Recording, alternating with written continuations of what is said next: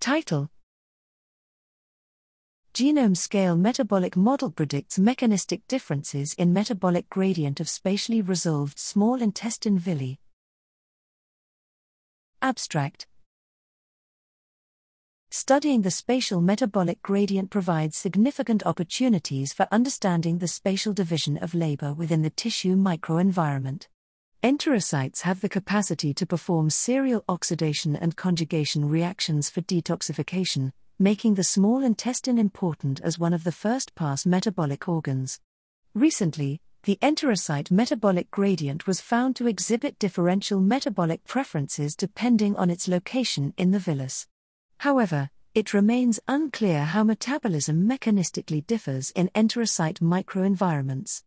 To bridge this knowledge gap, we leveraged spatial transcriptomics data to 1. Reconstruct genome scale metabolic networks, GSMMs, that are location specific, and 2. Identify metabolic genes that may explain the differential susceptibility of different villus sections to diseases, diet, and other factors we found that enterocytes at the bottom of the villus are enriched in genes related to intermediary metabolism, phase I and II metabolism, bile acid metabolism, and transporters.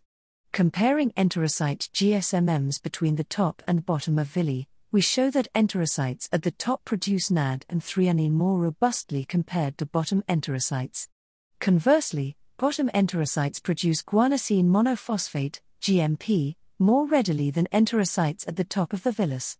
These metabolic differences may have implications for differential villi susceptibility to diseases such as neuroendocrine tumors, acute graft versus host disease, and nutritional perturbations such as high fat diets. Taken together, our findings demonstrate in a mechanistic manner the metabolic differences of enterocytes in the small intestine, providing information that can be applied to additional disease states and inform therapeutics development.